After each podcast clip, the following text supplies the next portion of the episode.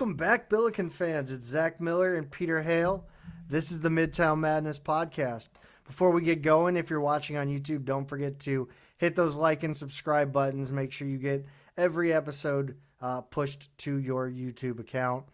Uh, this episode and the whole season of the Midtown Madness is brought to you by Two Men in a Garden. Not only is it Billiken season, but it's fall. And I, I can't think of a, a season that, you know, salsa doesn't fit well in, and, and fall is a season. So, uh, you know, whether you like it mild or hot, chunky or cantina style, the people over at Two Men have you covered. Uh, you can pick up their many products at any local grocery stores or online at twomeningarden.com. Follow them on Twitter and Instagram at Two Men Salsa. Peter, Pete, Pete, Pete. We have a dynasty on our hands. You know what? I think I'm going to make a statement right now. Katie Shields is the greatest coach SLU has ever hired. Um, so you're talking all sports, all time. All sports, all time. Mm, wow, that's I mean that's a that's a big statement there, Zach. The the reason, and and I'd have to go back and refresh on men's soccer head coaches because I don't know because I feel like they had like uh, what Guelker was kind of the the main one, but again, you're talking about like it's like playing. I feel like that's like having the best pickleball team in the country back then, right? like it's an up and coming sport. It's not. Uh, there's not a lot of people playing it. Easier to get Scott. I I think with the amount of teams in Division One, the amount of talent nationwide, I think Katie Shields has done more for women's soccer than any coach in Billiken history has done for a sport. Wow. Certainly, I think that's fair to say in the modern era. Uh, five conference titles in a row. Um, I guess what is that? Four regular season plus the five conference tournaments in a row um, is pretty spectacular. Um, I don't yeah, know I, if if if you tell me that that's if you say that's what the basketball team did, I I mean like that's I mean it's a no brainer, right? Right. So yeah, oh, that that would be. I mean, think of how we would feel if we won the next five A10 tournaments and four of the next five regular seasons. You know, I mean that would that would be. We'd be incredible. Uh, I I have a, a, a horribly not safe for work expression for what I would be doing if if that. I I mean that I just I can't fathom it. Um, yeah.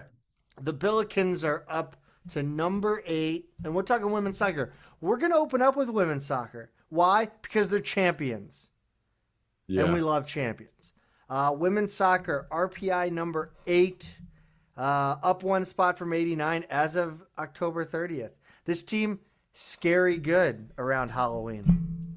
They are, yeah, yeah. Up, like you said, up up one spot from number nine in the RPI, and that number eight is important. That's uh that's a crucial number to keep in mind as we head into the NCAA selection show uh, tomorrow. Um, it's going to be the difference between, you know, potentially a two seed and a three seed. SLU looks like it's right on the line right now with that RPI. Now, that's as of a week ago.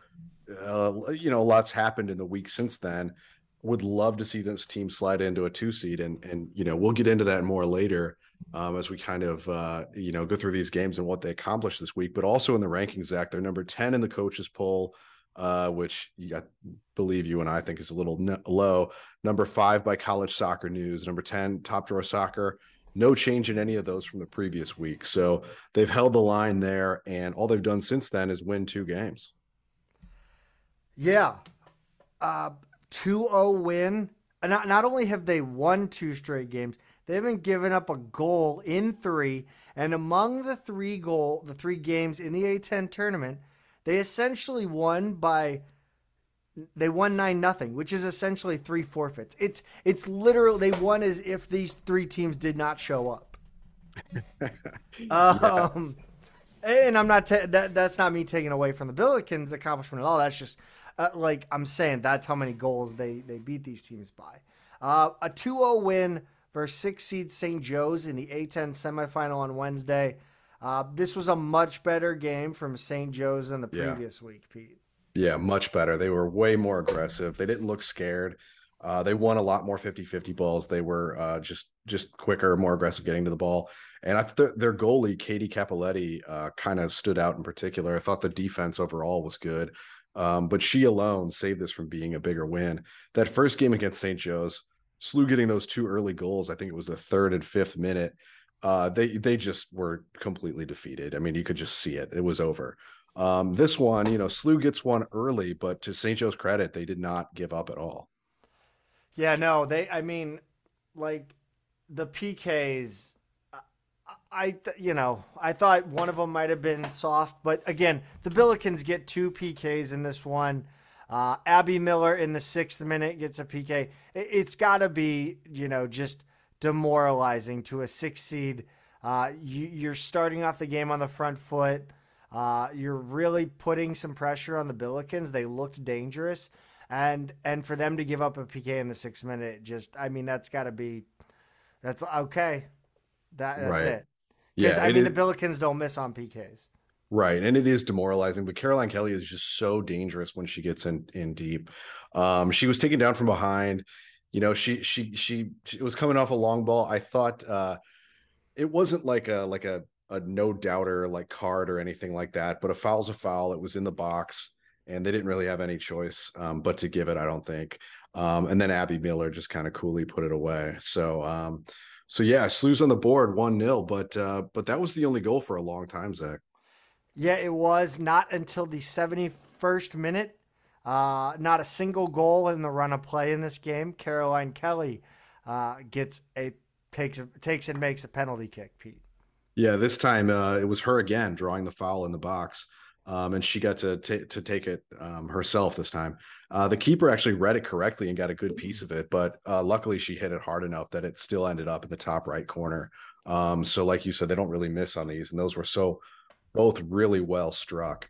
Um, so it was impressive uh, for her to to uh, you know she she she got to do it herself this time. I don't know how what all goes in the decision making process. You know, like who takes it on any given one but uh but there's got to be like an extra level of pride when it's like the foul that you drew.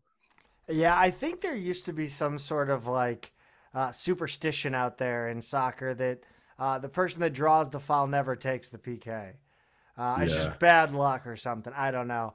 Uh, while this while st joe's did play a better game in this one uh, the billikens certainly could have been called dominant. Uh, shots were 22 for the billikens uh, five for st joe's 14 of the slew shots came in the second half, and a lot of those were actually after the second goal here. Yeah, and this is where I say Capoletti kept him in that because um, she had five saves in the second half, um, eight in the game, which I mean that's a pretty big number for a game that was just two 0 um, you know, Slew putting 10 shots on goal to St. Joe's three. So, yeah, it sounds like those numbers are kind of imbalanced, but that really ran up in the last 20 minutes or so um, as St. Joe's um, had to get a little more uh, you know, desperate to try and score, and the field got stretched out a little bit, and SLU found themselves open a lot more.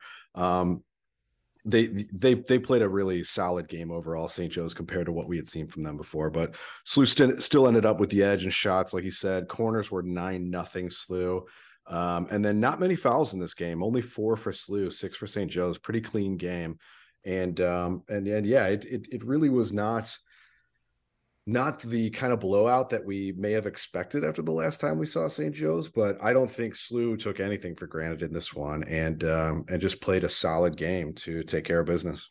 Yeah, you mentioned Capoletti. She took home uh, all tournament team honors in this one, rightfully so. Uh, yeah, uh, there was, you know, obviously there's always going to be talk about Piriselli anytime she's left off a list. Uh, unfortunately, she just gets penalized because her back line is stellar. Yeah. Uh, 4 0 Billiken win today. When you hear this, it'll be yesterday. Uh, two seed Dayton in the final at Hermann on Sunday the 6th. Uh, it, it's Sunday. It's Sunday finals, man. It, it's th- this team just wins. It's. I mean, that this game was again they dominated them. After we, this was a game we were a little cautious about. I think in the lead up because of the 2 1 uh, win at Dayton, but they showed that being back at Hermann where they know the field better than anyone else. Uh, 4-0.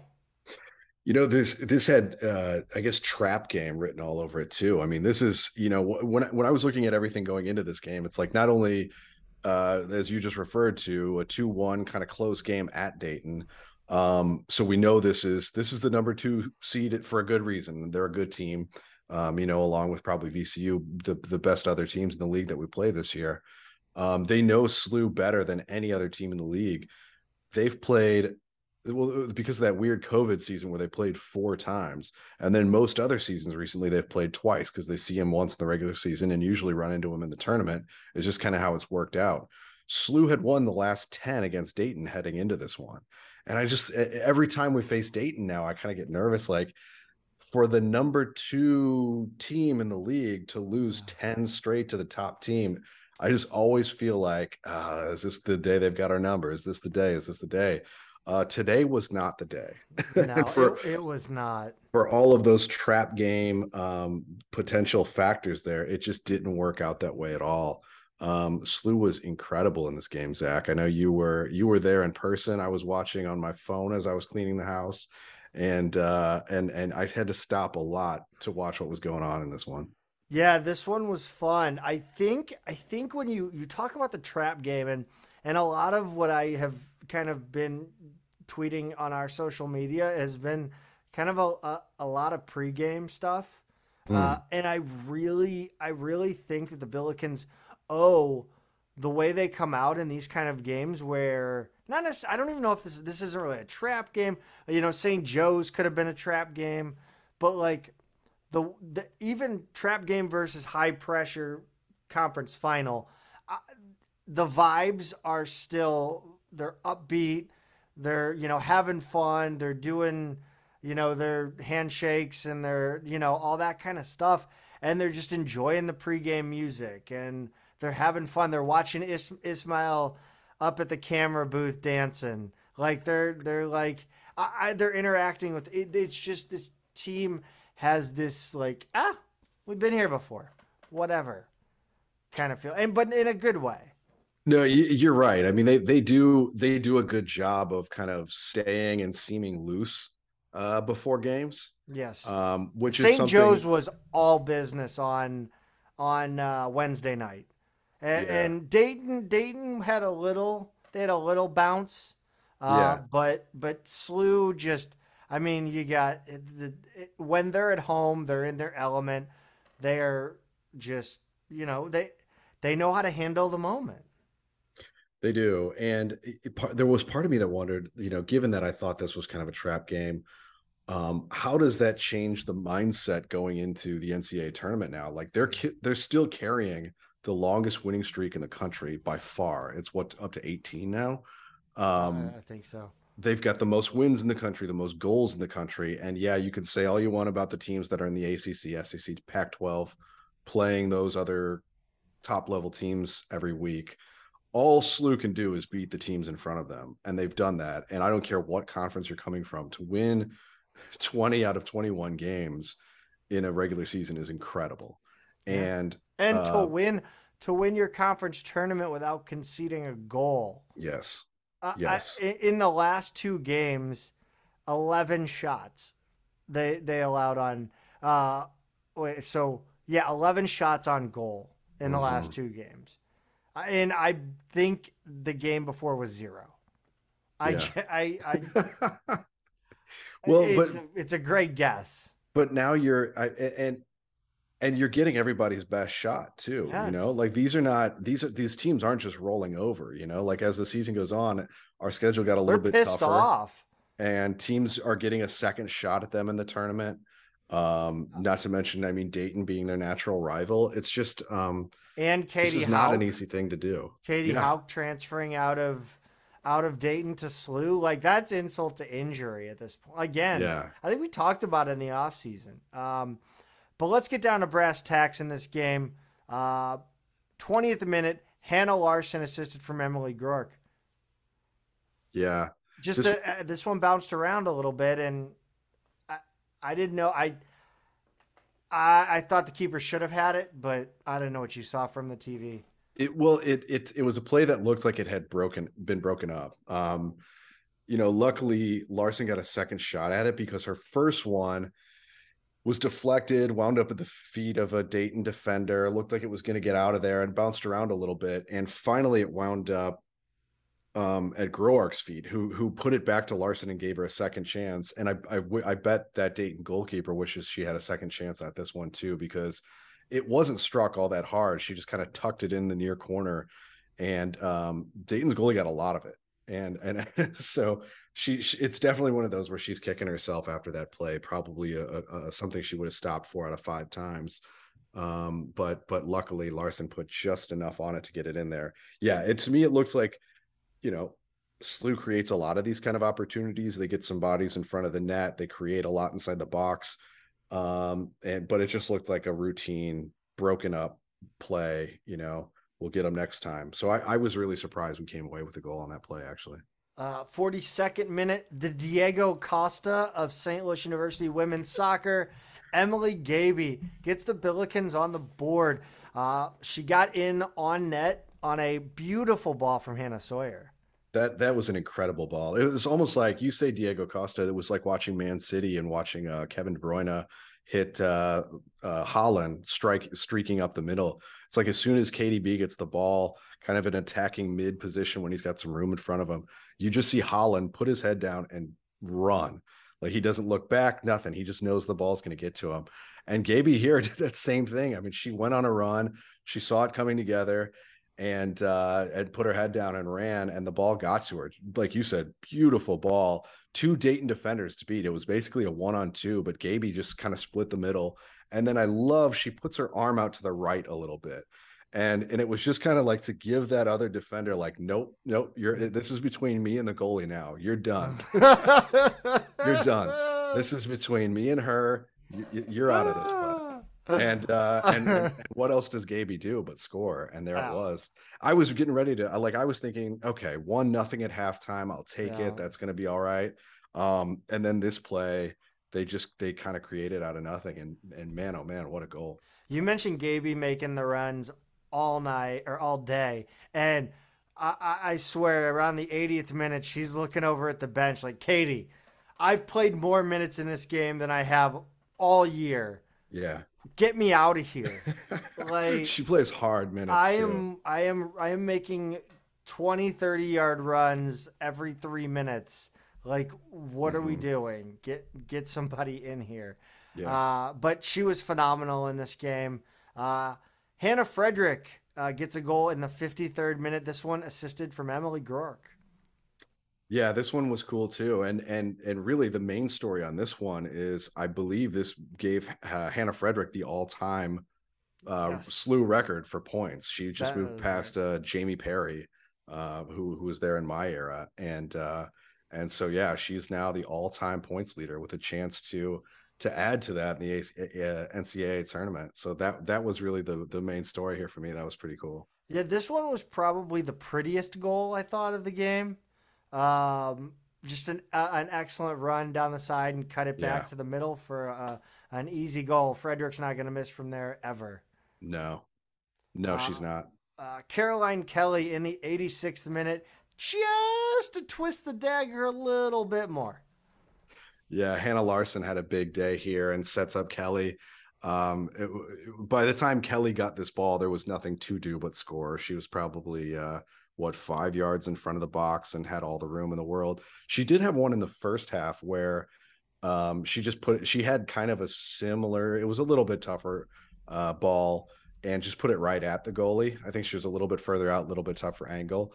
Um, but you get her a second look like that in front of the net, and she's not going to miss it. And it was it was four nothing, and that was that. Um, go ahead and run us down the standing or the stats in this one.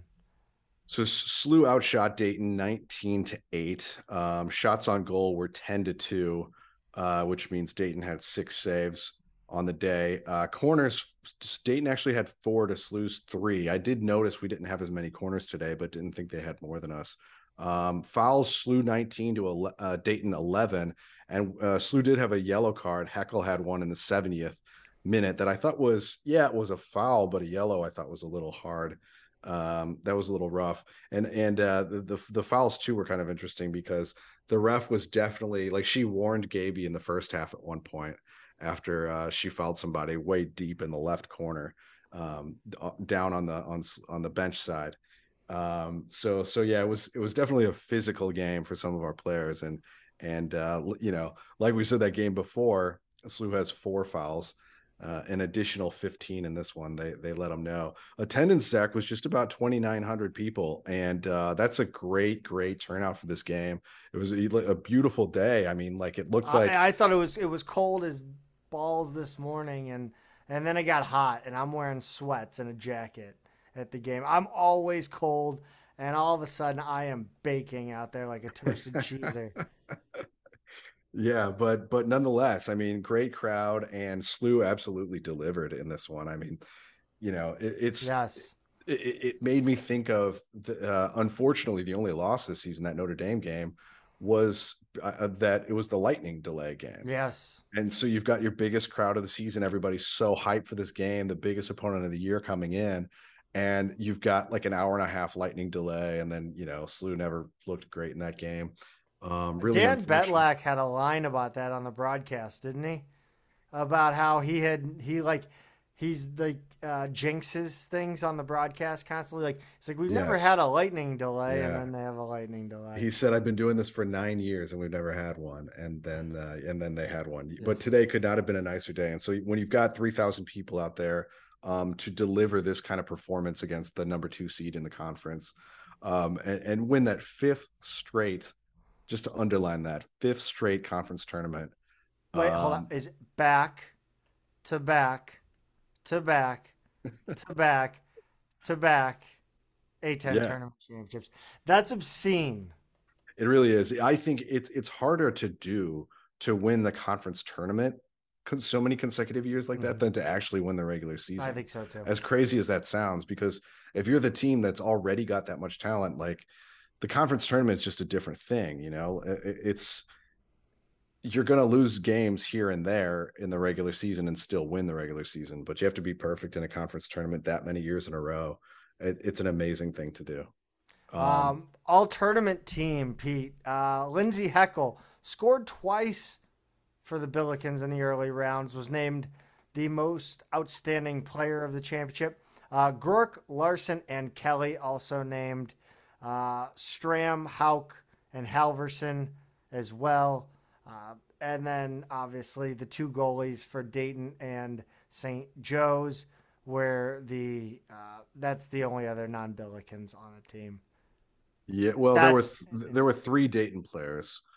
Um, oh yeah, we don't care. And then the goal the goalie from from St. Joe's Capoletti, and then it was it was. Been, oh yeah, Gamelli. Gamelli, uh, Rada, Rada, is that that's yeah, the right goalie, right? Yeah, yeah, yeah. And then Bengino. Okay. Or, uh, from from UD was also on there. So yeah, they, they, don't matter. Right, but it was just um, like it was just like the regular season. Seven out of eleven spots went to SLU. Um, it's like we are um, we're allocated spots. yeah, capped at seven. Yes. Um, the the selection show, Pete, three two two thirty Central Time tomorrow. Uh, I believe they generally do it on NCAA.com. Uh, so yeah, that's where it's going to be. It's it's definitely taped, and then they just air it like hmm. it's a YouTube premiere because it's it's weird how they do it. Does it now? Um, does it actually? So two thirty St. Louis time. Does it actually start at? Do they start naming teams at two thirty or do, do it's they... quick? It's pretty quick. They okay. they don't draw it out like I mean because it's not like on it's not like a big TV show. It's just a show. Okay. And um, where can we where can we stream that? NCAA.com. Okay. Yeah. All right. Uh, I, I think will, that's generally where they do it. Uh, but I, I think there we did retweet uh, Stu's tweet or somebody's tweet about uh, yeah where to watch it. So where to watch it? Yeah, it's uh, it's STL today, Sports News uh, has a link out, and we retweeted. So did uh, A10 women's soccer fans. So, do you uh how, how, are you feeling here? Do you think we're going to get that two seed, or do you think uh or do you think it's going to be a three? I mean, that's actually kind of a big difference in terms yes. of Yes. that's it is. another that's another round at home. You know, like that's another. uh Yeah. That's it's a huge deal because because it is campus sites up until the final four. I. Do I, I don't know. I wonder about that because we talk about, you know, having momentum going into games. Sometimes, you know, if you're that lower seed, uh, sometimes you've already played a game and you got your legs back under you from after that championship buildup. You know, you've already Mhm. kind of settled back into what you need to do for the tournament. Um, so it, it's it's an intriguing scenario, and I I would like to see them get a two seed. I think, uh, if anything, the fi- the past five years in the NCAA tournament uh, kind of says they should.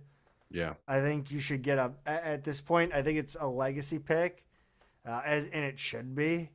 So I, I, we'll see tomorrow, and, and we've got a full day, full day of Billiken Athletic related things Yeah. tomorrow. Yeah, we sure do. Women's basketball 10 a.m.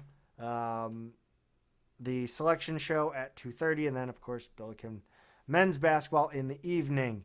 Uh, and speaking of Billiken men's basketball, we're bringing on Kai from Three Man Weave, uh, who was part of the uh, Field of 68's Almanac. He did the Billiken entry, and we interviewed him, and that's coming up right now. Billiken fans, now we welcome in co-founder of the Three Man Weave, Kai, who was tasked with the Billiken entry into the Field of 68, which explicitly puts the Billikens in third place in the A10 this season. Kai, what the hell? I know. Well, hey, first of all, thanks for having me, guys. Of course. Appreciate it. Of Uh, course. I'm from St. Louis, so the Bills are, you know, somewhat in my in my uh, part of my life growing up. We'll say. So I have, a, I have a soft spot for SLU. Maybe I'm a little bit biased to where I put them third, uh, just to kind of protect my heart a little bit. We'll say. Okay, okay. Yeah, So did you did you write up the whole A10 then? I did. I did the whole A10. Yep. Okay, so the so this this third place is, tr- is purely your your choice. It's it's just me. All right. I'm What- the guy you should you should be yelling at. What about VCU? Uh, do you think entices you more? Defense. Okay, that's, That's- fair. that's I think that's fair. Yeah. I what were they top five last year in KenPom defensively? Um, that's elite. And if you're elite on one side of the ball, I think that kind of trumps being pretty good on both ends, right? In defense, I think it's overlooked quite a bit. And VCU's got the track record of having a great defense every single year. SLU is very good on both ends, year in year out. Um, I just think the VCU elite defense gave them the bit of an edge for me. I mean, they had multiple games last year where they scored like 40 something though, right? Yeah, but they also have a guy, Jamir Watkins, coming back from injury. Yeah. Uh, they dealt with Ace Baldwin being out of the lineup first, what, six games last season, and they were a lot better offensively when he came back. So I, I expect sort of a bounce back offensively for them. Won't be as good as Slew on that end, but they're not going to be total crap either. You mentioned a guy coming off of injury, Mhm. and I gotta, I gotta know because you covered the entire A10. It feels like people are forgetting that jo- who Javonte Perkins ha- has been in the past. Yeah, that's fair. Uh, I think we called him, at least maybe Jim, one of my colleagues. Uh, he had him as a preseason All American candidate two years ago before he hurt himself.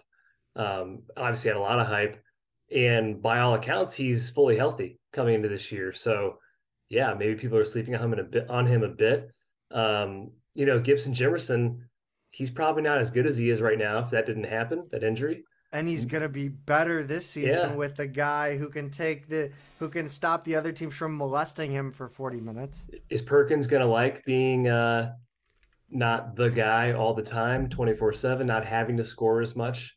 I don't know his personality. I'm just asking you guys. He seems a bit quiet. It se- like he's he seems like a uh, like a soft spoken dude. Like I mean, I remember the videos coming up when I think they did a, uh, a local story on him, and it just seemed like you know shooting out in the playground hoop, very Yeah. relaxed. So I, That's I good. don't I don't think that'll bother him so much. Uh, I mean, emotionally, right? So. Right. I guess what the question is, how does it affect his game not getting the ball constantly in his rhythm?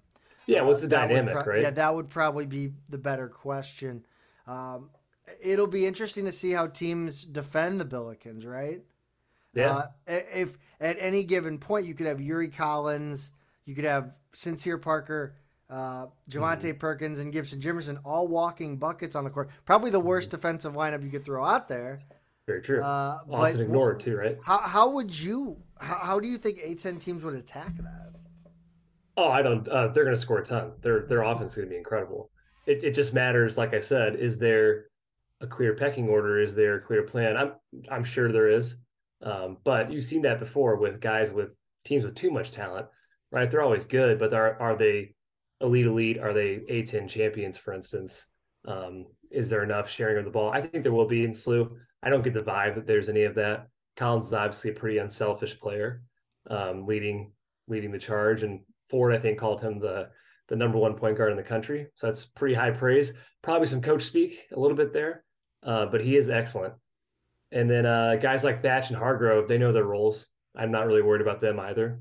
Pickett as well. You guys, I went to Mizzou, so I got my own opinions on Pickett, but uh, hey, uh, you know, I, I, I my, Pickett, I, I don't see it yet.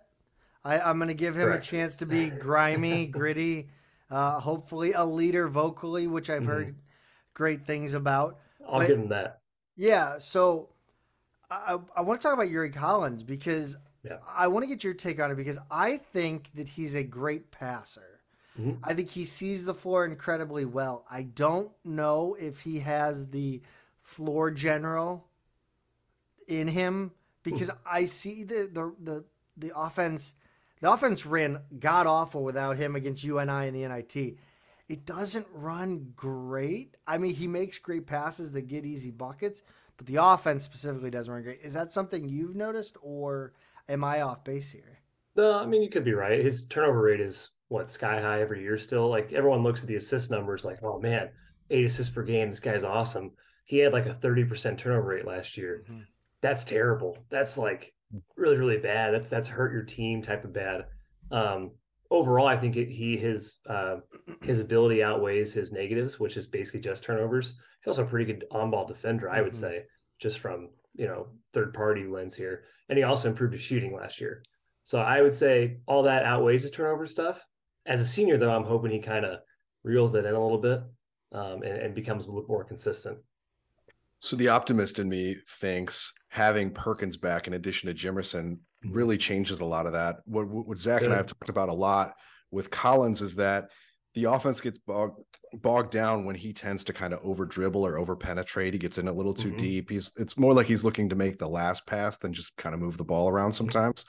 But a lot of times last year, like and Zach and I know this, Jimerson was having his jersey tugged. He was getting elbowed. He was getting pulled, hacked. Mm. He couldn't go anywhere, to use Zach's word, without getting molested all over the Yeah. floor. Having Perkins back hopefully eases a lot of that, and not to mention gives Yuri a way bigger weapon in transition.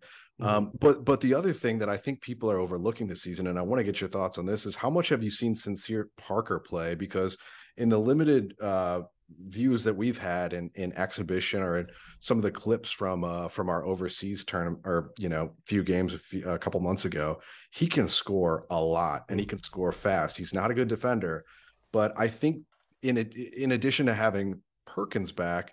Um, Jimerson also has the benefit, and Collins has the benefit of having Parker there too to really get points.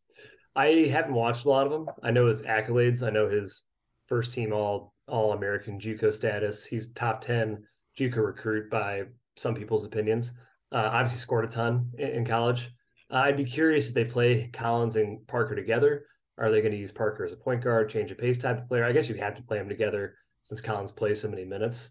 Um, that does leave you a little bit vulnerable if those two are, are in your backcourt. Not not a huge backcourt, right, on defense. Um, but from all accounts, he's a really good scorer. It's just kind of unpredictable how JUCO guys do in year one coming to D1. Some guys are Mm. successful, but you see a lot more often than not. It takes a year or two. Chief example was Tyon Grant Foster or Gant Foster. Uh, can't remember one or the other. He was the number one JUCO recruit. Went to Kansas last year, two years ago. Didn't do anything, right? Just kind of flamed out. So it's kind of a crapshoot with these JUCO guys, even though they are really good at that level. I, I think I think where Parker has the benefit is that he can sit behind Javonte for mm-hmm. 25, you know, 30 minutes a game and then come in and, and get his off the bench, just be that instant yeah. offense. Um, but I, I want to know because you spoke with Travis Ford, actually. You did interview. And uh, when you interview the coaches, how does that, you know, what's your kind of, what's your goal out of that? I want insight on how they're going to play. I want like style notes. Now, not every coach gives it. It's mostly generic stuff sometimes. Um, but I want to know like what, what their style is, play types, you know, their goals, and obviously who's kind of being overlooked in the offseason, who people should be paying attention to. Um, Travis said Fred Thatch pretty much immediately was the guy that he thought improved. Obviously, last season came on at the end of the year, and this year he thinks is going to be um, pretty important for SLU this season. And you list him as kind of your X factor for the team this year. Yeah, yeah, and it's and like I said, I think Hargrove is pretty much the same type of role guy as Thatch, and I think Pickett's kind of the same type of role guy. So you have three really, really solid guys that just do a little bit of everything. Um, don't need the ball in their hands, don't need to score, and that's really important. That's probably being overlooked the most on this SLU team, besides Perkins and Collins and Jefferson, all the talent. I want to talk about actually now that I'm thinking about it, uh, and I'm thinking that we're overlooking it too, is the front court. Not yeah. no, I mean the the the gluttony of guards mm-hmm. for the Billikens, but we have decent depth in the in the front court. Okoro, Forrester, Momo, Cisse could come in if needed. Uh, what what do you think? What do you see about Forrester? Uh, he's kind of a, a, after the exhibition, we know a little bit more. But what what do you know about him? Is he an upgrade over Linssen? Is the question? I, is how I would frame that. That's I don't know. I don't know. I think he started a bit at Temple, if I'm not mistaken, and I think Ford told me uh, he was surprised by how good he was in the off season. So that's good facts. Um, I I believe he can. Can he shoot? I can't remember. He can pass. He pass. can really pass the ball. I think. Pete. Well, that's good. Yeah, that's what we were hearing out of the. the... Yeah, I, I don't think he's going to step out and shoot much. But the thing that kind of is coming in, like his numbers from uh, previous seasons, his mm-hmm. rebounding numbers. Um, Linssen was not a great rebounder. Um, no. Yeah. Really, really efficient, effective offensive player, good finisher, good free th- free throw shooter um, not a good rebounder really at either end. And I think that's something Ford has really emphasized going into the season. And I think that's something Forrester does better. Yeah, and that so that's probably your replacement right there. I think Okoro is super solid. There's no arguments here. He's a beast on the boards, can protect the rim a little bit. Um, you know, Cisse, I don't know. I haven't really seen much of him. Um, and then I, I, know you guys have Daniel Rivera. I don't know anything about him really. Either. He, he was kind of a late signing. Oh, he, yeah, he's out for the year now. Oh yeah. wow, that's a shame. It, yeah, yeah. I, you're going to play a lot of Perkins at the four, which I think is great, honestly. Um, but aside from that, maybe a little bit thin at the five spot. Uh, I guess you put Forrester at the five sometimes. You, uh, I, I, th- I don't think you can play Forrester and Okoro together. Not right, with as many yeah, guards as you have. You no, I, to, right? I, don't think we're, I mean, it's it'll be the same as as before. We never mm-hmm. saw um, Okoro on the floor at the same time as Linssen, and I, I think that's going to continue. But I do think Pickett, um, and I, I, I have other friends who are Mizzou fans too, mm-hmm. and and I know it's been rough going recently for for Mizzou fans. Um, very, very. Uh, when when you when you think about Pickett and his size at about 6'7", 215, I do think that size projects a little bit differently in the A10 than it does in the SEC because there's so much more size, athleticism, length in that conference than there is in the A10. So I think he actually could be as kind of that combo forward, uh, a little bit more. I don't want to say useful, but maybe effective um, two ways in the A10. Yeah, I wouldn't give him six seven. I'm six five is probably where he's, at. He's a big body Cadillac. He's he's thick. He's that really he's really slow. He's really slow. Mm. like like he's slow. Maybe he's got maybe he's got a fast this off season, but it looked like he was moving in molasses. Now, to his credit, Brad Underwood after the Illinois game, Pickett plays really well against Illinois uh, every single year. Underwood complimented him a ton. He said Pickett's awesome. He would start for me, whatever, whatever. So he gave him a lot of praises. So if you trust one of the best coaches in basketball about Pickett, you're feeling pretty good. But most of the time we watched him at Mizzou, we were kind of scratching our heads, wondering how this guy's even a D1 basketball player. Hmm. To be fair, you were scratching your heads, wondering why that was a D1 basketball team. That's very true. Yeah, I mean, he he still was what, like the second leading scorer on that team or something. He might even been the leading scorer somehow. Uh, but he he was shot like 20% from three. He Yeah, was 48% from two, and something like that. He's an okay defender. He works really hard. He's kind of like a he's a team guy, right? He's a culture guy. Um, so that's important. He's an intangible guy. I think he will do well at SLU, but I wouldn't expect like all A10 type of player from Pickett. We're looking for. We'll take Goodwin light, What's it? and we'll take Jordan light? Goodwin light. Yeah, uh, yeah, that's fine. I guess eh, that might be even too much to his credit, to be honest. But yeah, I'll give you that. Well, Jordan. To, to be fair, Jordan Goodwin light is really just like a, a walk on. Like it, without without the handle the intangibles. like good one. Without the intangibles, Goodwin isn't much. I mean, he's great. He's a he's a good player, but like the Mm-hmm. intangibles are Jordan Goodwin. Um, he had a great day today, by the way. Oh, did Uh, yeah, he's in the against- NBA. How about that? yeah, yeah. Um, Impressive. from the if you say you're talking to non-Billiken fans now, you're looking. The Billikens have put together quite an uh, a non-conference slate uh, of opponents. What game should be appointment viewing for the non-Billiken fan? That's going to be the best game. You think? All right, let me pull up their schedule real quick. Well, I, I could just I give got- you the ones it's probably going to be. I got it in front of me now. Right. Memphis, boom, that's the one. Okay. Memphis, the game. Uh, so I think you guys can make an at, at large run Mhm. right at the tournament. You got to beat Maryland. That's a that's a key game, and I think you got to beat Memphis too. Yes. Um, those are those are the key games. I don't think you're going to beat Auburn. no. SIU is a sneaky game. Ooh, they're pretty good this year. Are they? Yeah, and Did you- watch out for them. Did you preview the Valley as well? I did actually. Yeah. So our first game's against Murray State, and that's a really hard Yeah. game to kind of preview, which we're we're gonna try and do our best after we talk to you. But Mhm. uh, with so many pieces from so many places coming together, I mean, do you have any any kind of picture of what they're gonna be this season? They're just brand new team. They got one guy back from last year. wasn't one of their top guys. Um, he's he's kind of like a Right. Pickett, we'll say. Uh, but Steve Prohm is a good coach. He's done really well at that program before. Uh, he he I think he even took them farther than uh, McMahon did last season in the tournament. Flamed out at Iowa State, took a year off, became a, a media guy for a bit. Um, but he's a good coach, so I wouldn't take him lightly. It's always a good program, and they're going to have talent. Uh, my SLU buddy actually is pretty confident in SLU winning or covering the spread in that game. That's what I Um, heard. So, all right.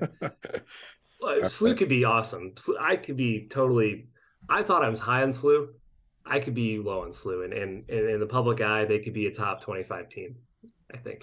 I mean, it, it's it's been pretty uh, pretty much consensus has been that um, Dayton, SLU, and VCU are the top three. Those are the You top can- three. You Yeah. can kind of quibble with two and three. I think more often than not, I've seen SLU as two, and certainly that's how it came in in the you know the official conference preseason. Mhm. Um, Dayton seems to be coming out number one in all of them, and and actually that kind of kind of takes me to my next question: is how do you see SLU and Dayton matching up this year? And um, what in particular, I'm kind of wonder, wondering about the Okoro Holmes matchup. Yeah. Um, Holmes has obviously got a lot of NBA scouts coming into their practices lately and looking at him, and and he is truly a prospect. Um, but I'm Mhm. but I'm kind of wondering what how do you feel about them coming into this season? Uh, they're awesome. Really, really good. They're not healthy though. Malachi Smith is hurt. Right. Uh, if he's if he's out for an extended period of time, that changes everything. He is, you know, an amazing point guard for them. I think they have a couple other guys out right now for various reasons as well. More so reserve reserve pieces, but still kind of adds up after a while. Uh, I think SLU can go toe toe toe to toe with Dayton. I don't see them way behind them. I see them actually pretty close to even. All three of those teams I have pretty close to even, but Dayton's going to get the upper hand with the way they finished last season and returning their top seven guys, whatever it is, and with the combination of Smith and Holmes were freshmen last year. The sophomore leap is always the biggest mover in college basketball, the breakout year everyone likes to talk about. And Holmes not, is what? Not the Conklin summer though. The Conklin summer. Conklin Summer. The Conklin summer. That's a uh, that's a very specific reference. I don't Zach. get Not that every- reference. So we we we had a player Brian Conklin uh, under Majerus who Mhm. from his junior to senior year just made a huge leap and became Okay. He was a Great. Pickett. Gotta love that. He was. Uh, He was a Pickett. he was a Linssen plus. nice. so so one of the things i've zach and i have kind of talked about this a little bit is and, of course we get so much clapback from from dayton um, fans every time we mention this on twitter or yeah, anything the Arch Baron Cup, man. It's a rivalry. It. has become quite a rivalry yeah but so so what one of the points that I've made, because you, you just talk about the sophomore leap being a big one, and this whole roster, Dayton, is all sophomores, like literally the whole roster, 11 out of 13 guys. Now, I know that's a little Third year sophomores. iffy yeah. because they have a number of the yeah redshirt sophomores but regardless they're all sophomores and they've got more or less the same personnel as last year with one freshman and one transfer they're kind of counting on all of those guys to continue to make progress to make a leap year over year Mhm. which honestly just doesn't happen you know like there are always Right. guys who kind of stall out a little bit don't get the minutes they want get hurt whatever not everybody makes a jump their sophomore year Mhm. Whereas SLU, they're bringing back an older veteran core, and then they've they're they're bringing back a guy who was a, a preseason all conference. He was conference player of the year, um, who was out last season when we Mhm. split with Dayton, by the way, and we were um, just behind them in the league um, in the end. And then you're bringing in, you know, one of the top scorers in JUCO. You're bringing in a guy from Mizzou who, who you know, is going to play a role there. Pickett. Yeah. Um, you're bringing in a, a big man from Temple. I guess my my question is, why does everyone think that Dayton has a higher ceiling, given that they're just more or less the same team, whereas SLU actually has pieces that could, I, I think, give them kind of a higher ceiling. Well, uh, it's because of the age, the age range of freshman sophomore, the the potential to jump, and also Dayton finished two games ahead of SLU last season in the A10 Yeah, without gives Javonte Perkins. without Javonte Perkins for sure. Uh, but it was a team full of freshmen for Dayton. They beat the national champions last year, And Kansas. then rattled off four losses. Yeah, uh, before that, yeah. Whatever, they lost to those three. Yeah, Th- those yeah. those were first. weird yeah. stretch weird stretch i i would say it, it's pretty simple with like the media voting you know the guys do these polls it's like oh that team finished higher and they bring back everybody They're Right. number Yeah. one. It's yeah. Right. It's it's almost like a a lot of thought to mathematical formula. Yeah. i it's agree like when you're filling out NFL picks and Yeah. you're like That's what- 10, you're like, oh, look at the records. exactly that's what that's all it is I, Nice. I agree with your point about relying on so many guys to break out at the same time. In Dayton's case, I just feel Holmes and Smith are already all conference guys. Yeah. Camara is a junior, really. I mean, he's already kind of proven himself. Um, so I think they're kind of they're more established than their years suggest. I think. So, in your interview with Travis Ford, was there anything he mentioned that kind of just took you by surprise or um, Oh man, something you thought was, you know, uh, uh, interesting that maybe Billiken fans might be curious about? I wish I could give you something really interesting. This the interview was back in June or July, so I'm trying to think back. Besides what I wrote in the almanac, it was pretty straightforward. Um, he was pretty How You know, many, how long speak. was it? Just 15 minutes, Okay. Yeah. maybe 20 yeah uh him him saying perkins was full, fully 100% surprised me acls seem very hit or miss and i've seen guys come back super early and some late and he said he's going to be ready. So i that was pretty surprising to me. I thought he'd kind of take a bit to ramp back up but if he's full go yeah slu's pretty scary this season. Yeah, he had a uh, a rolled ankle late in the oh man. fall, but uh, he is apparently now full go again. that's good. So at least it was just a just a roll of the ankle, but uh, They're, they're being very cautious with him. yeah, oh, need to but Yeah. going back to your schedule though, schedule's tough. I mean, that's an at-large schedule though. If you do pretty well in the non-conference, Yeah, it's. I think it was rated by far the toughest schedule in the league this year. So certainly Oh, yeah. we're set up for that. But yeah, I got to win some games. kind of kind of funny the uh, the Goodwin uh, Ja Morant matchup tonight. Goodwin Oh, yeah. shut down Morant in the third quarter. nice. Uh, and of course, the Billikens are playing uh, Murray State on Monday night. Uh, but yeah, um, go ahead and just before we let you go, uh, tell us how do we find you? How do we find Three Man Weave? What's this almanac about? How did it come together? The Almanac is a comprehensive college basketball preview magazine. Uh, it spans 814 pages. It's 1,300 words on every single team in the country. uh, attention was given to all the low majors as much as the power conference guys. So no like Lindy's one paragraph on you know Marshall or something like that. Uh, you get a full interview with every coach in every single preview. Uh, it's three man weave, field of 68, verbal commits, and heat check. So kind of a, a conglomeration of all those groups coming together. And it looks really good. The design team did a really good job with aesthetics. Uh, it's 19.99 for purchase if you feel so inclined. And uh, my Twitter, our Twitter handle for Three Man Weave is 3MW underscore CBB. There's a link for it uh, pinned to our tweet if you want to check it out. And I will add, if anybody's on the fence, it's it's twenty bucks and it's it's worth it. I mean, this thing is is absolutely comprehensive. It's it's it's really impressive. I I have not seen, you know, I, I know a lot of other people like traditionally. There's been some pretty good almanacs out there, but this is like mm-hmm. next level. Like like you said, it's 814 pages. It's a it's a heck of a file, and this is a nice write up on every team. Like we we we see a lot of preseason stuff written about SLU, and as as people who follow this program every day of our lives, uh, there's never really anything new in there whatsoever. But when you take into account the whole conference here, what you've done for the A10, I think there's I think there's some pretty good uh, insights here, and uh, um, I, I'm I'm a fan of this. So so great work on this. Thank you, really appreciate it. And yeah, go buy it if you're on the fence at all. I know the season starts uh, today as you're listening to yeah. this, but um, there's there's still a lot of good stuff in here. Well, Kai, thank you so much for joining us. Thank you for taking the time, and uh, uh, again, awesome job with the almanac. It is, uh, I, yeah, I, I, can't. My brain can't wrap my head around like a. a Harry Potter novel of college basketball. That's right. So, uh, yeah, again, congratulations, and uh, you know, have enjoy the opening night of basketball tomorrow. Yeah, you guys as well. Go Bills. Thanks for Go having Bills. me. Thanks. All right, Pete. So you've gone through the almanac, the the Billiken entry in the almanac. You've got the rest of the evening to read 800 and something pages. What what's your snack? Oh, Zach, that's an easy one. You know I'm going with chips and salsa. and I appreciate the setup there. I actually just got a new box a couple days ago from Two Men in a Garden uh, and I know I've mentioned before that my kids love when I get one of these. Uh, my son just walked up to me, by the way, a few weeks ago, and he goes, "Hey, remember when you got that box of pickles?" and I just, uh, and then he just started like giggling and then walked away. But yeah. so I got another one, and and I did I did four salsas, two pickles, and one of the pickling pouches. Um, and one of the things I wanted to try, they have the sugar free salsa. They only sell it in a medium right now. Um, but if you think their salsas run a little bit on the sweet side, I tend to think they do. I like it, but I think they do run a little sweet.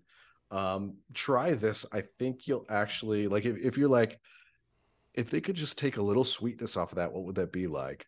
Um, this is this is the answer. They're they're medium, medium salsa, sugar free is or I guess no added sugar. You know what? I, I don't remember exactly. Well, tomatoes how... are packed with sugar anyway, right? Right. So I uh, think I don't know you know and I, I totally by the way if they're listening i would not be upset if you guys made the the hotter flavors in this as well mm-hmm. um but it's actually it's fantastic you know it's the same same ingredients same texture same everything as the others it just doesn't have any added sugar and it it cuts a little of the sweetness off and it's it's great um i i love I, I love it. I think it's it's great. I'm going to be buying it pretty regularly, along with the hotter ones because I like to have some some heat around as well. Um, you can find this on their web store at two men and a garden.com. I love salsa. God, I'm hungry now. Um, I, I, you know what I'm hungry for though, Pete? I'm hungry for some Billiken basketball, and we have our first game preview of the year. It's Murray State. It's Monday. It's November 7th. It's at Chaifetz Arena. Uh, Pete, are you ready? I'm ready. I mean, this is you're not going to be hungry much longer, Zach. But it, like this is probably the hardest team to preview of all the teams on our schedule this year, because like we said with Kai in the previous segment, yeah. um, Murray State is almost entirely a new roster. They return one uh, rotation player and one guy who didn't play at all really last season. I don't, he might even be a walk on, but like the you know 12th or 13th guy. So they're all new pieces, and and that makes them kind of kind of tricky to predict. New coach, new conference, new everything. Yeah, first season in the Missouri Valley Conference after leaving the Ohio Valley Conference. It seems like a revolving door out of the Missouri Valley, much like the the 2011 2016 uh, A10. Uh, people leaving, people go, or people coming, people going. Um, Steve Prohm, Prom, I have no idea how to say his Prohm. name. Prom is back for a second stint as head coach. Uh, and he had to re- rebuild the roster after Matt McMahon left for LSU. Yeah, Mc, McMahon took a few Murray State players with him, but uh, you know they they scattered all over the place after he left. Uh, you know the roster completely blew up. Um, Murray State's p- picked to finish eighth in the Valley. Uh, Rob Perry, who's a junior guard transfer from Stetson, uh, is named to the preseason All Conference third team. Um, so usually a signal that there's there's pretty high expectations for a transfer if he winds up on an All Conference team for you know a bunch of coaches who haven't really seen him yet. They've only got the two returning players, like I said, senior Rod Thomas, sophomore DJ Burns, um, and 12 newcomers. That that that includes five freshmen and seven transfers. Um, so so Thomas hardly plays, but Burns he averaged about six and six last season as a freshman. He's six seven two twenty, so he's kind of a tough matchup for us. I think we're gonna we're gonna run into those kind of like traditional power forward sized guys this season. Um, the, the Hasahn French, if you will. Well, a little bit yeah. shorter, maybe. Not necessarily shorter. Or a little bit taller. Like sorry. Just not maybe not as physically imposing. I mean, French had you know he, he, just incredible arms and explosiveness and everything. Yeah. And don't think that's that's who this guy is. I just think we're going to run into a lot of traditionally sized college fours who are tough to match up with because we don't really have fours on our roster. You know, we've we've got we're, we're kind of playing a four guard thing again this year with a with a center anchoring everything. So um so so that's gonna we're gonna have some interesting matchups there. And then just two other names to draw attention to. Uh SLU fans might know the name Braxton Stacker, who's a freshman from Cardinal Ritter. He's at Murray State. He played for Brad Beal Elite AAU and had a SLU offer at one point. Um, and then we also recruited a guy named Brian Moore, um, who's a JUCO transfer guard on the roster, but we uh, he he actually did not play in the exhibition, so he might be hurt. Um, but just a just a heads up on those two. Uh, Steve Prohm, he's back for a second stint. What what I don't is is this from like the like the best Murray State teams so, in recent years or I don't Well, no I mean Murray State's been good for a while. Um McMahon I think they had like a 30 31 win season last year if if if you remember that. I mean yeah. Murray State came Oh, they were good last year. But I'm talking about is Prohm the the developer of the the Murray State that we know today? Yeah, I mean he was pretty successful at Murray State. So so he was there from 2011 to 2015. So just just four seasons. Um, they did win the conference every year that he was there. Um, unfortunately, so this they, is a bit of pride swallowing. From yeah, the, it, it is. I mean, in a lot of for a lot of people. So I guess for the AD to bring back a guy who left, mm-hmm. uh, and then I guess for Prohm to come groveling back to the people he left. Well, the kind of amazing thing is, um, so yeah, so he left for the Iowa State job, and if you're looking at his Iowa State tenure, he's probably after two years looking like a pretty good hire because he made the tournament in each of his first two years at Iowa State. Um, made the round of he Sweet 16 first year, round of 32. Um, came in second in the Big 12 that that second season. Um, and then Iowa State kind of hit hard times. They fell off big in his third season, kind of rebounded a little bit that next year and made the tournament again. And then um, in his next two seasons, they went five and 13 in conference and then 0 and 18 in conference. So by the time he was done at Iowa State, they had completely tanked. Um, and and that's the year they they went two and 22, the year he wound up getting fired. But uh, but yeah, you're right. Pride he takes a season off, um, does a little media, swallows his pride, and comes back to Murray State. Now, it, it was a good program when he was there. It was a good program after he was there with McMahon at the helm. Um, it's going to be interesting to see how fast he can get them back to success. Uh, the the Ohio Valley looks a lot different now, you know, with uh, with teams that have, or I'm sorry, he's he's in the Valley, so so um, he's not in the Ohio Valley anymore. He's got the Missouri Valley, and only Belmont is uh, is somebody that he's going to be familiar with there. So it's going to be interesting to see uh, if if he can kind of return them to what they were in a new conference. Uh, they just recently played an exhibition on the second. Uh, they beat Brescia University, one hundred and two to fifty seven. Yeah, so that's uh I think it might be yeah, I, I honestly don't even know how to say it. Brescia.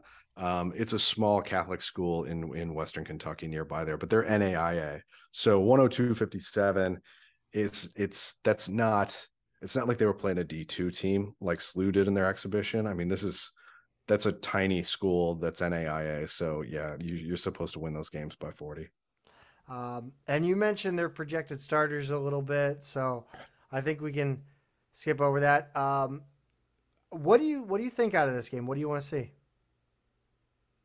I want to see. Um, so yeah, like like we've said, they're a tough team to predict. Um, I don't know what Vegas is saying about this game yet. 12 and a half. 12, 12 and a half. I think so. Um, yeah, that I mean that that's about fair. I, I this is a game I would want to see SLU win. It's a first game of the season.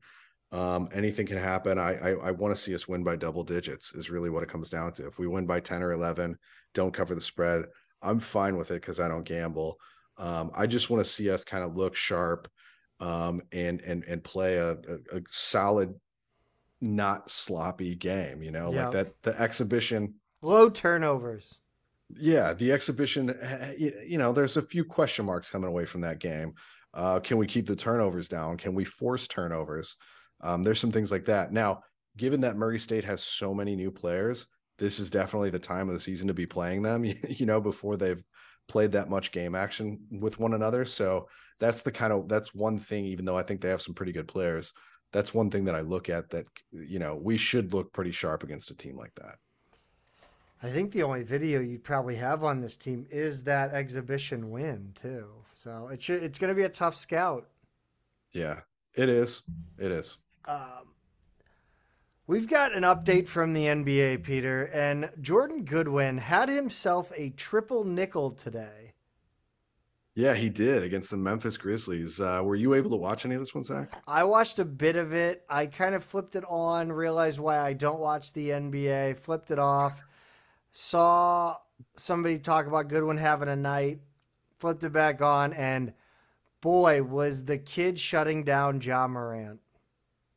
Oh, was he really? Yes, he Yeah. he would Jordan Goodwin's defense on Ja Morant, as mentioned on the board, uh, they were right. Uh, he his third quarter defense against Ja Morant allowed a a a Wizards team that was struggling to score or tr- Yeah. struggling to get anything going in that second half, allowed them to get back in it in the third. Unfortunately, they ended up dropping the game at the end, but Goodwin played 26 minutes, nine points, eight rebounds, five assists, two steals, one block, three fouls. He was a plus what, Peter?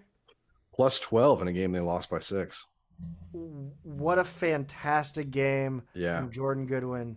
Uh, he just continues to do well for this Wizards team, for this unsold Wizards team. He does. He um w- one of the things I love here is his eight rebounds. It's just like this is a vintage SLU stat line for him, by the way. But those eight rebounds, four offensive, four defensive. I mean, it's just him creating uh chances wherever he can. And this is a game where, like you said, the the Wizards struggled to score. They didn't have Beal today.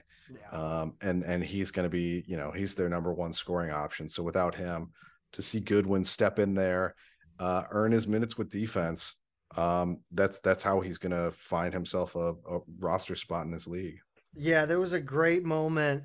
Uh, Morant's coming up the court, and, and he kind of has that that got, I got into deep in the lane moment Mm. on a fast break, and Goodwin's recovering, and he actually, I I guess Goodwin's footsteps, whatever, his pressure from behind, caused Ja Morant to cough up the ball.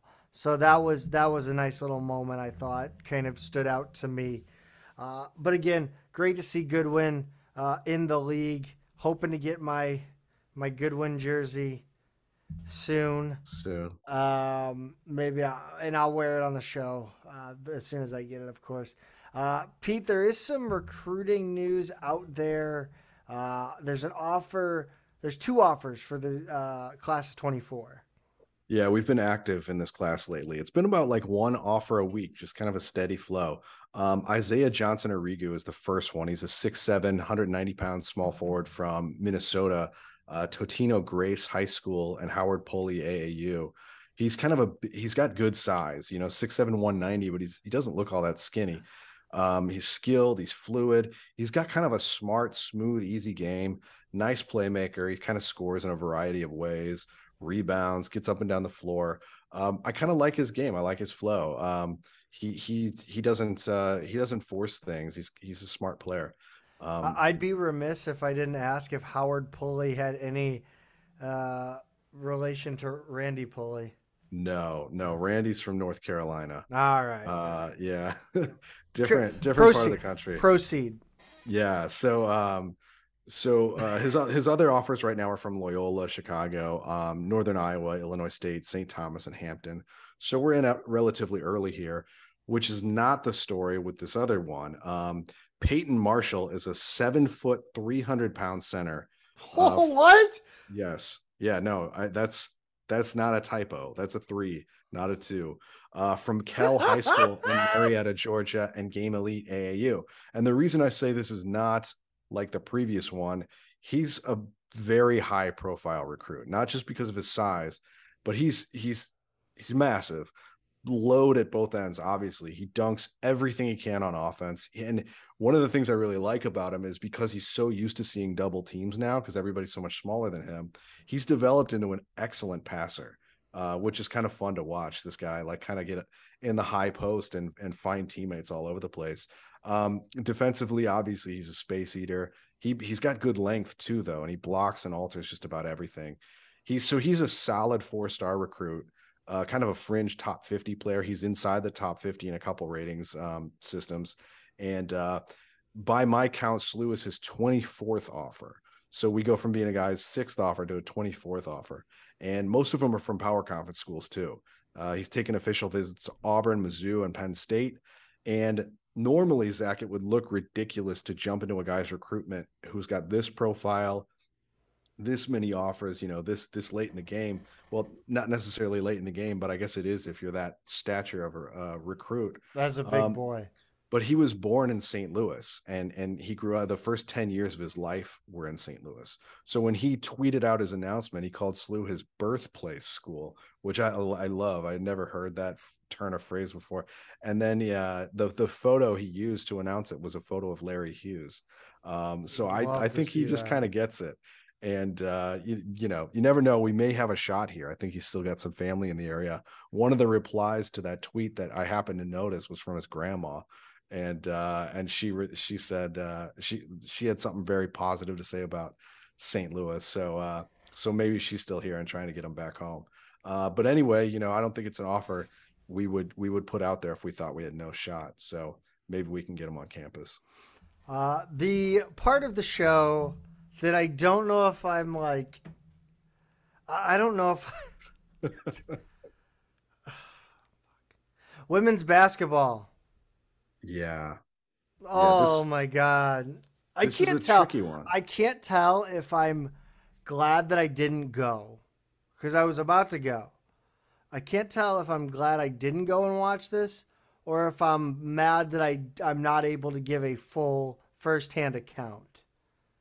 Yeah, and the the tricky part here is that like the men's exhibition there was no way to watch or listen to this. Um, which I had kind of hoped to do. Um, but but just didn't have the option to unfortunately yeah. and and you're right i don't know if that's a good thing or not uh, this was against maryville it was on thursday the 3rd and uh, the women wound up losing 78 70 zach and for a while it looked like it could have been worse yeah uh, 24 to 4 deficit in the first quarter and uh, yeah, that's at the end of the fourth, first quarter. By the way, that it was fourteen nothing to start the game. Is is my understanding?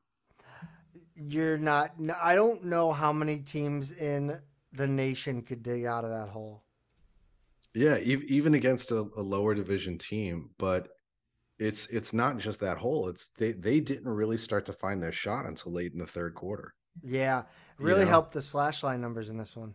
It did. It did. The slash line, it looked like it was going to be really, really bad. It winds, winds up being about 33% from the field, uh, under 31% from three.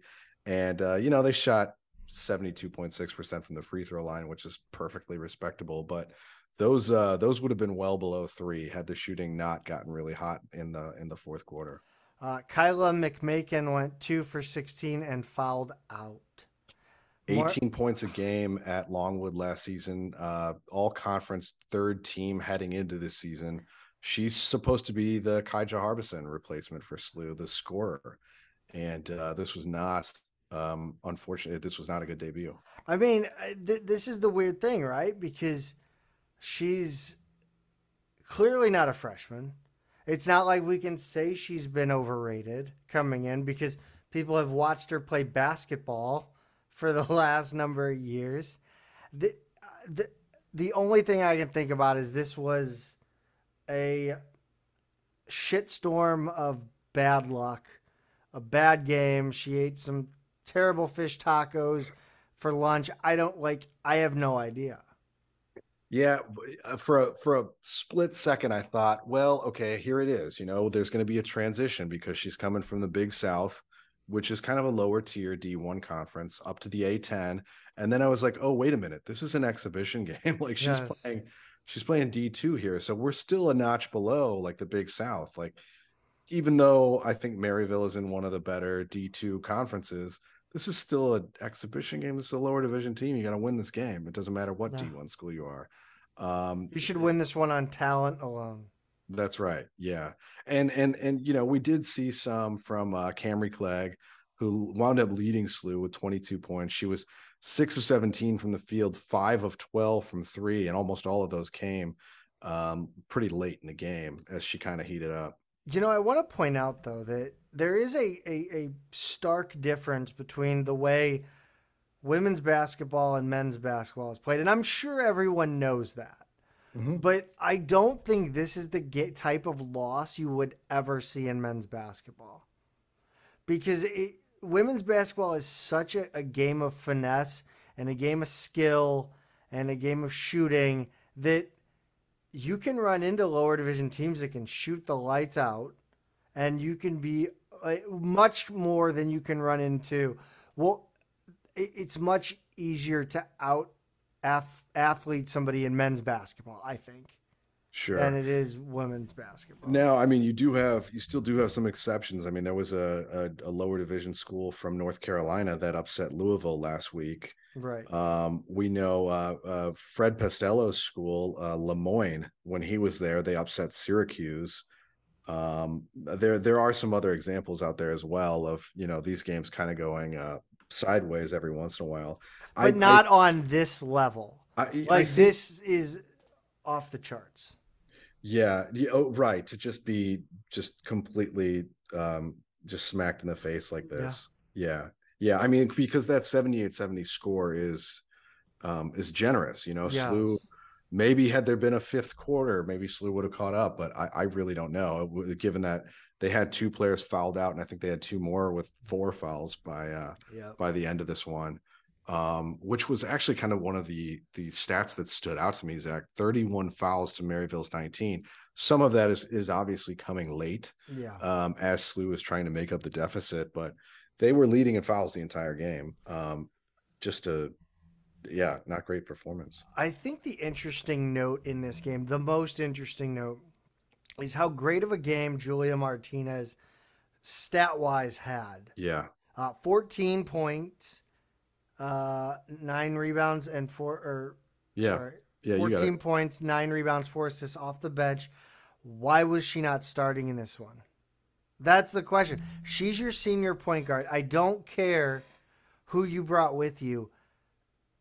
Martinez sticks around and has been on this team as a point guard. No, she's yes, she's been not a great scorer in her four years here or three years here but you have to run with Martinez. I think uh, I think it's a slap in the face for somebody who stuck with you when you came. She's you know she had no loyalty to you, right? I think I think Martinez should be starting.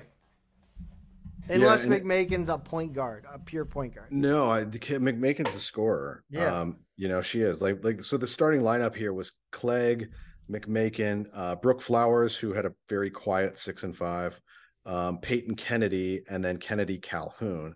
Calhoun is the uh, I think she would be the point guard. She's the the sophomore that she brought from Longwood, um, who was kind of going to be their you know Longwood's next. Uh, she was going to be their point guard for the next few seasons.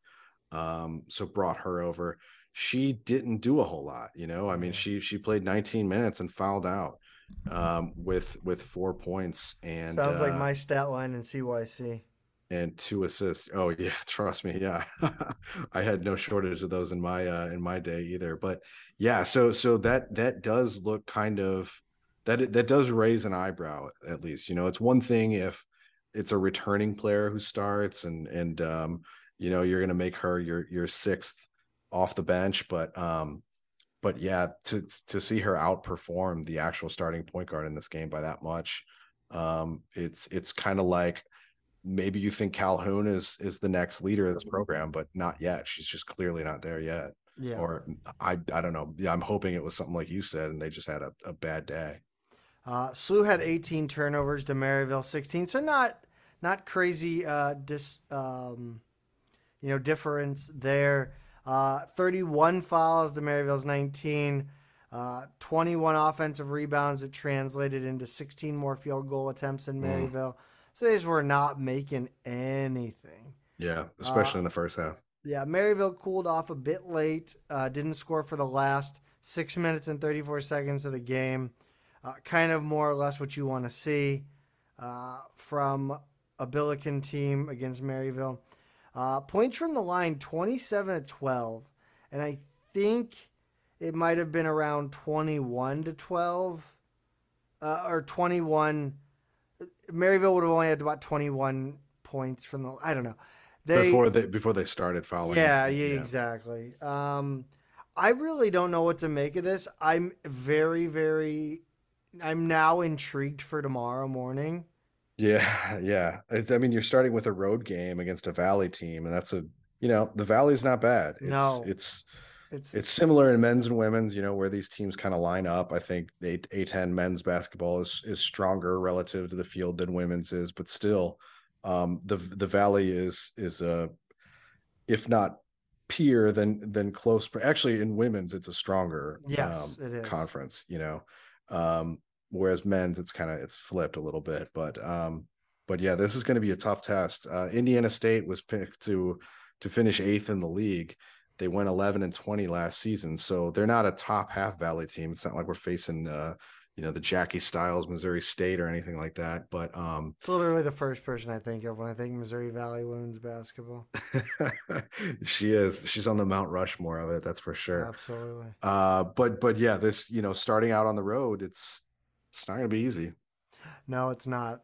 Uh, and that is at 10 a.m. today. Uh, if you, we're going, we're, we're rolling in close to an hour and a half on this episode, so uh, you may not even get to this point before that game starts. So Yeah, turn it on right now. yeah, go turn it on on silent while you're listening. Um, moving on over to men's soccer. Uh, Pete, a little bit of RPI flux for the Billikens. Yeah, the the the RPI here, it looks like um, I'm going to see if it's updated. It has not, unfortunately. The men's have not updated. I guess they wanted to get the women's updated first, but um, as of the 30th, um, men's soccer, the RPI is down to 23. Um, they were number 19 before that, so that's kind of a bummer. That despite beating number 43 Dayton and number 103 St. Joe's last week, moved down four spots. Um, I still think the men are right now on the inside um, of the of the cut line, but it's still kind of you know you still kind of scratch your head a little bit when you see them drop, especially because they're back in the rankings. Uh, where number 20, Billiken soccer team should be. that's right, that's right. Number twenty one in the coaches poll, uh, twenty five top drawer soccer poll, and then uh, number twenty eight college soccer news does a top thirty. Um, so so back in the rankings and they had a solid week, just one game, Zach, but it it went well. Yes, this one took place in uh, uh, the Wizard of Oz world. Um, It was. Uh, it took place in Kansas. What what city in Kansas was that? What town? Did they I don't think Was it just anywhere? yeah, I think it's just Kansas. All right. Um, a 1-0 win at a blustery Hermann Stadium against the eight-seeded UMass Minutemen in the A10 quarterfinal on Friday, November 4th. Uh, fifth minute, an absolute beauty of a goal scored by CJ Coppola, Peter. Yeah, John Klein and Lane Warrington got the assist here, but it was really Klein who he swung in a perfect cross, and Coppola was right there to head it home. Um, Klein was back to his, you know, Yuri Collins assist man days there, and and uh, and just gave it to him perfectly. Um, and and surprisingly, that was all they needed in this one. Um, yeah, it was really it was, it was scary. really it was both teams against the wind from there on out. Yeah, it was, and I think uh, I think for sure uh, St. Joe's. Uh, I I definitely think I would have preferred taking uh, the the wind coming at me Yeah, in the, the, first half. Yeah, just the way St. Joe's played it out, and then uh, UMass. unfortunately, or UMass, sorry, UMass played it out. Uh, but it was a major factor in this one. We could talk about the stats, but nothing says more than first half or second half, Pete. Yeah, it's kind of funny even to look at the box score and kind of see that that little diagonal symmetry here. Uh SLU outshot UMass 13 to 1 in the first half and then they were outshot 10 to 5 in the second. So um it's it's kind of incredible. You've got 23 of the 29 shots in this game coming at one end. The only thing Zach I would say about taking the win to start the game um is maybe you're counting on that win doesn't last for two hours. Yeah. You know, maybe you go, hey, this is what it is right now. But if I take this in my face um, to start with, what and if it shifts? and we concede, and what if it dies down at at you know at half before halftime or in Yeah. the second half or something like that? So I think that's that's maybe the only thing I could see there is to just kind of that's a great point, actually. No, that's a great point. Uh, I think I think this was a game about who was going to be the most clinical on defense and who was going to make the least amount of mistakes, yeah. Oh, absolutely. and, yeah. and it- who was going to read the way the ball was moving well and make sure that that ball, when in doubt, get it the hell out. that's right. Yeah. Yeah, you're right. I mean, on a, on a day where we saw a, a, a throw in uh, literally end up behind the player Yeah, who threw the it The ball didn't even cross the uh, the sideline. Yeah, and this is this is like I mean, these are like strong, in shape college dudes Yes, he Throw- was throwing it sort of down the line, throwing it hard, and the ball just goes up and then back behind him. I I, I swear I've never seen that happen in a game before. Um, it was It it yeah, it was like a boomerang. Um, shots on goal seven to UMass is four. Corners were seven to four. Billikens fouls. UMass had 14. Billikens had seven. Uh, two yellow cards in this game for the Billikens: Brian Johnson and Alberto Suarez. UMass only had one yellow card. Uh, the Billikens will host number six Dayton on Wednesday uh, after they, uh, or after sorry, Duquesne gave up a a goal lead in the second half of their game, uh, leaving Dayton the highest or the lowest seed, sorry, in the It was tournament. La- La- LaSalle. LaSalle, yeah. Yeah, because Duquesne wound up beating LaSalle Yes. um, Uh, after LaSalle scored first. Yes. So Dayton is left to be the lowest seed in the tournament, and with the way it reseeds, Mhm. uh, the Billikens being number one, they will host Dayton. Uh, now, uh, as a reminder, Dayton was ranked earlier this year, yes. and the only reason they wound up at the number six seed is because of a three-way tie, and Loyola wound up with the four, Dayton wound up with the six. So it was kind of a funky thing. Um, Dayton is much stronger than Yes. what you know an actual six seed. They're they're they're really like a, a three or a four in this conference now. so- However, however, the best performance of the Billiken season was the game at Baujan Field a couple weeks ago. that's true. That is it true. It was an absolute clinical 3 1 Billiken win. Um, on the other side of the bracket, Duquesne hosts number four Loyola.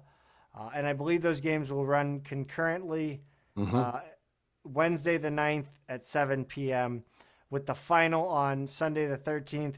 Hopefully, we have to worry about this. It's 11 a.m. St. Louis time. That's right. Yeah. Hopefully it'll be a nice a nice morning at Hermann Stadium if everything goes well. Uh, Billiken volleyball uh, beats up on a bad, bad Fordham team this weekend, Friday the 4th, uh, November 4th, uh, 25 16, 20 25, 25 22, 25 22. Mattingly, six kills. Lynn, 23 assists. Rogers, 21 digs.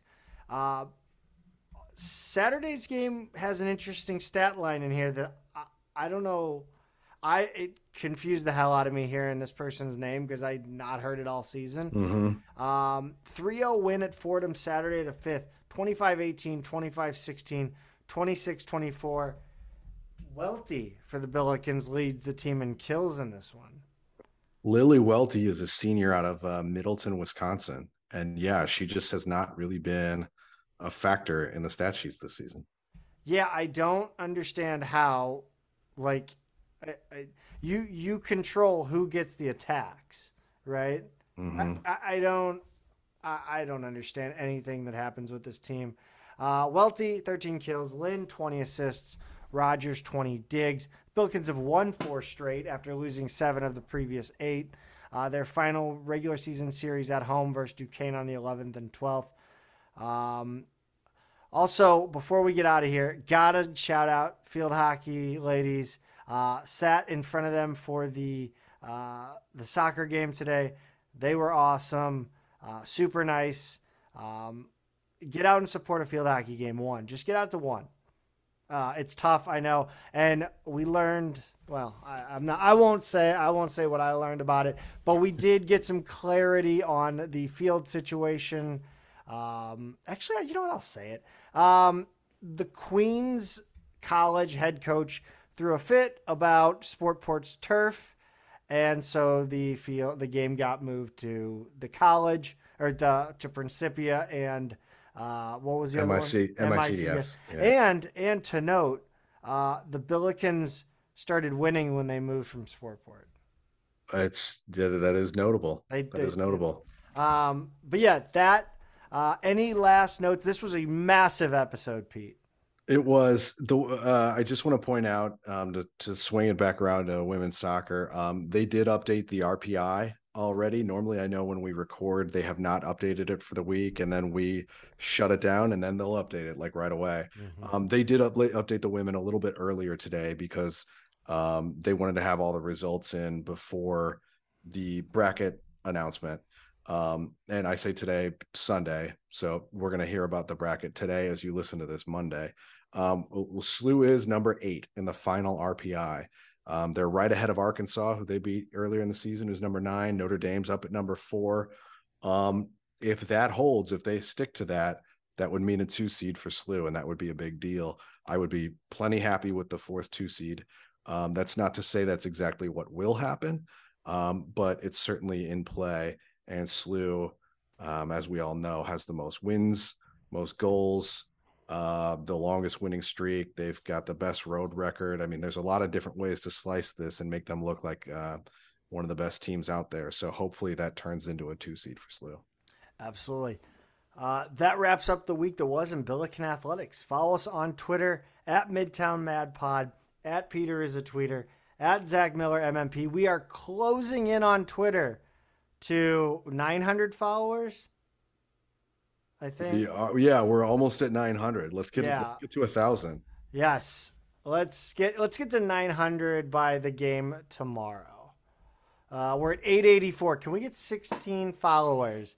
Uh, from the from actually nobody's gonna hear this probably, but they've already turned us off. As soon as I said that, that wraps it up. Um, unless they're hanging on to listen to the band. Uh, uh, follow us on Instagram at Midtown Mad Pod. Peter, I just realized it too.